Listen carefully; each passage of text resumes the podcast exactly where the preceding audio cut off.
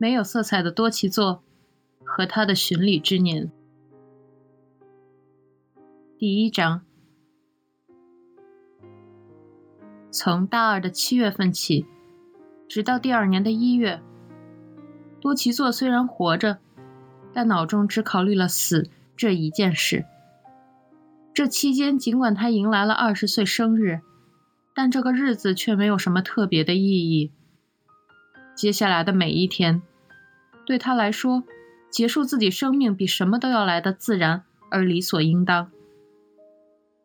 然而，到底最终为什么没踏出那最后的一步呢？理由至今未明。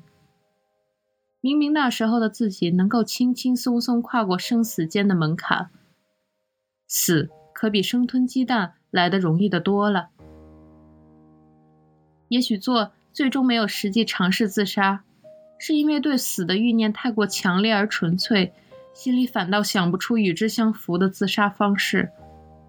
具体方式倒不如说是无关紧要的。要是当时在他伸手所及之处有扇通往死之门的话，做定会毫不犹豫地把它推开，完全无需考虑，就如同日常生活的一部分一般顺理成章。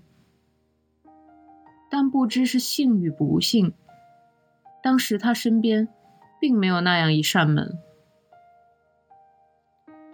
多奇座时常会想，也许那个时候自己死了就好了。那样的话，对自己而言，现在身处的这一世界也就不复存在了。现在自己身处的世界不复存在，现在自己所视作现实之物也不再所有，就如同对这个世界来说，我消失了一样。对我来说，这个世界也不存在了。这可实在是件魅惑之事。但同时，这也实在无法理解，为什么那个时期的自己会不由自主的离死亡那般相近。就算事出有因，但那份对死的迷恋和憧憬。为什么有如此的吸引力，萦绕、笼罩他长达半年之久？笼罩，没错，这正是切合的表达。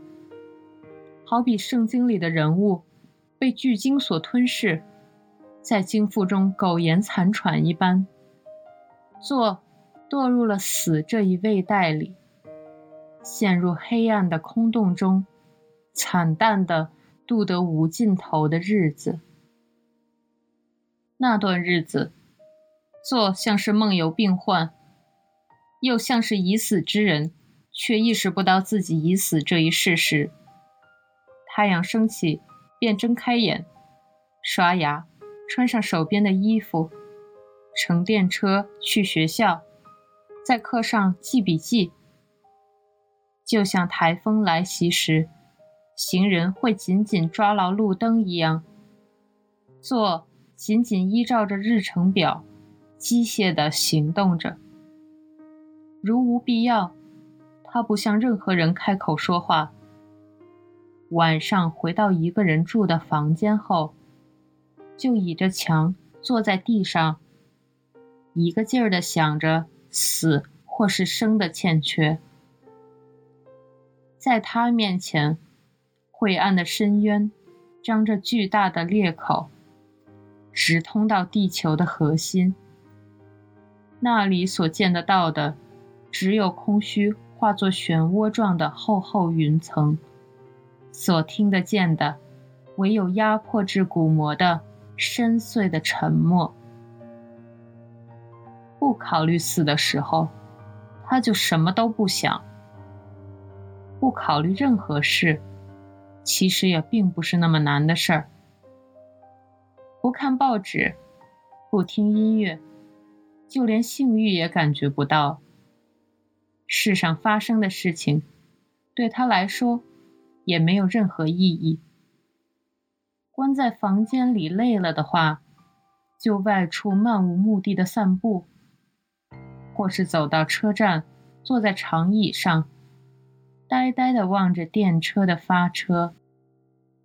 做每天早上冲澡，仔细洗干净头发，一周洗两次衣服。清洁也是他所牢牢抓住的柱子之一。洗衣服、洗澡、刷牙。吃的方面，他几乎不怎么在意。中饭在大学的食堂解决，之后就基本不怎么正经吃饭了。感觉到饿了，就到附近的便利店买了苹果和蔬菜来啃，要么就直接啃白面包，就着直接从纸盒里喝的牛奶。到了该睡的点儿，便像喝药一般，倒出一小杯威士忌来喝。所幸做的酒量很弱，少量的威士忌就能轻易的让他沉入睡意。那个时候的他，一个梦都未曾梦到过。就算梦到了，也只是从漂浮的一头，顺着意识的斜面。光滑的滑向一片空虚的领域，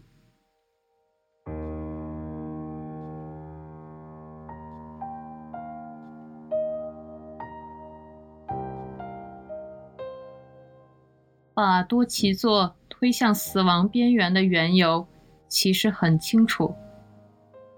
某一天，做曾经交往甚密的四个朋友，忽然对他说。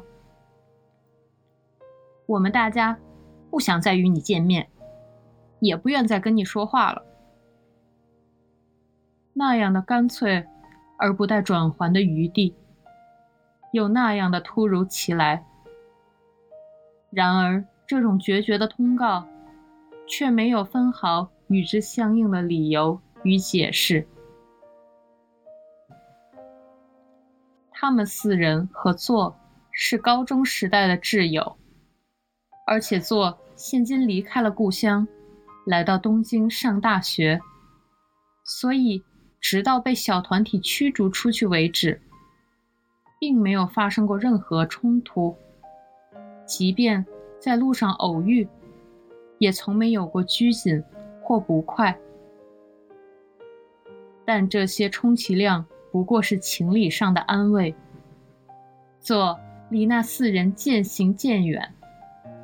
他心中的痛楚也不断被扩大，不断被逼向崩溃的边缘。疏远与孤独，像是变成了绵延几百公里的电线，被一台无形的巨大绞车紧紧地搅动着。通过这条被拉紧的电线，不分日夜地传送来难以辨听的流言。那寸断的声响，那寸断的声响，像是穿过树林间猛烈疾风一般，一阵一阵的刺激着坐的耳膜。他们五人在名古屋市郊外的一所公立高中读书，被分在了同一个班级，其中男的占三人。女的占两人。高一的夏天，一同做志愿活动，从而成为了朋友。之后，就算被分到不同的班级，但一如既往的亲密无间，作为亲近的小团体存续了下来。志愿活动是学校要求的暑假社会实践，但达到规定时间之后。他们一组人仍旧按照自己的意愿，自发的继续了下去。义务活动之外，到了休息日，他们或是一同去远足，或是去打网球，还一起游泳，游到了芝多半岛；或是聚集在一个人的家里，一起做考前复习。还有就是，大家伙随便选个地方。聚在一起聊天聊个没完，即使从未特意定过主题来讨论，他们之间的话题怎么聊也聊不尽。他们五人的相遇，纯粹是偶然的发展。志愿者活动的课题有几种选择，其中一个是把跟不上学校进度的小学生聚在一起，帮忙给他们课外补习。在那个天主教教会学校中，三十五人的班级里，选择了这一项目的只有他们五个人。在名古屋市郊外的三日夏令营里，他们和孩子们一下成了好朋友。夏令营帮忙之余，空闲时间，他们打开心扉，交谈起来，明白了各自的想法与个性。不仅谈及自己的理想，就连自己的问题，也毫无保留地向对方坦白。那个夏天结束的时候，他们每个人都感觉到自己在正确的地方结识到了正确的友人。这份协调，自己需要其他的四个人，自己也被他们四人所需要着，像是，很像是无心插柳却幸运成功的化学实验。即使用同样的材料做精密的准备，大概也再不会得出同样的结果了。从那之后，他们一个月的两个周末会去帮忙补习，教孩子们学习，给他们读书，和他们一起做运动，或是在院子里除草，给房子重新砌涂料。修补孩子们的玩具，这样的活动持续了两年半，直到他们高中毕业。